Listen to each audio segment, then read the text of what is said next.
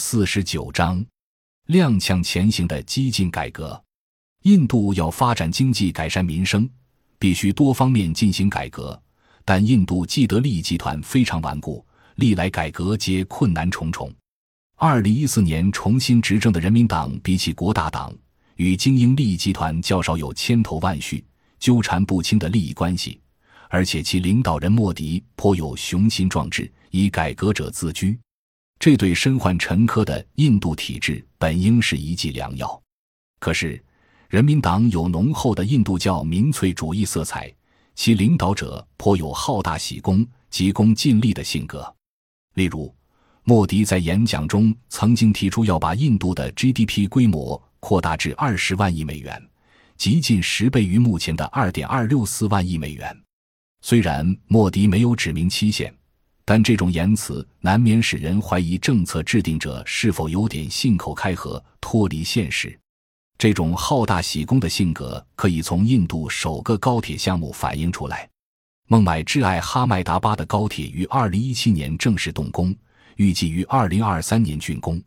可是，据印度媒体报道，目前孟买至爱哈迈达巴的铁路持续出现亏损，空座率达百分之四十，这不禁令人忧虑该高铁项目未来的营运状况。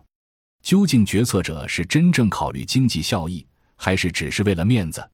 在另一个闪亮口号“印度速度”的背后，是不是反映了印度经常出现的二元超前特性，罔顾本身的经济基础，而好恶前宗主国或先进国家的制度及生活方式，也许是后殖民性的一种症状。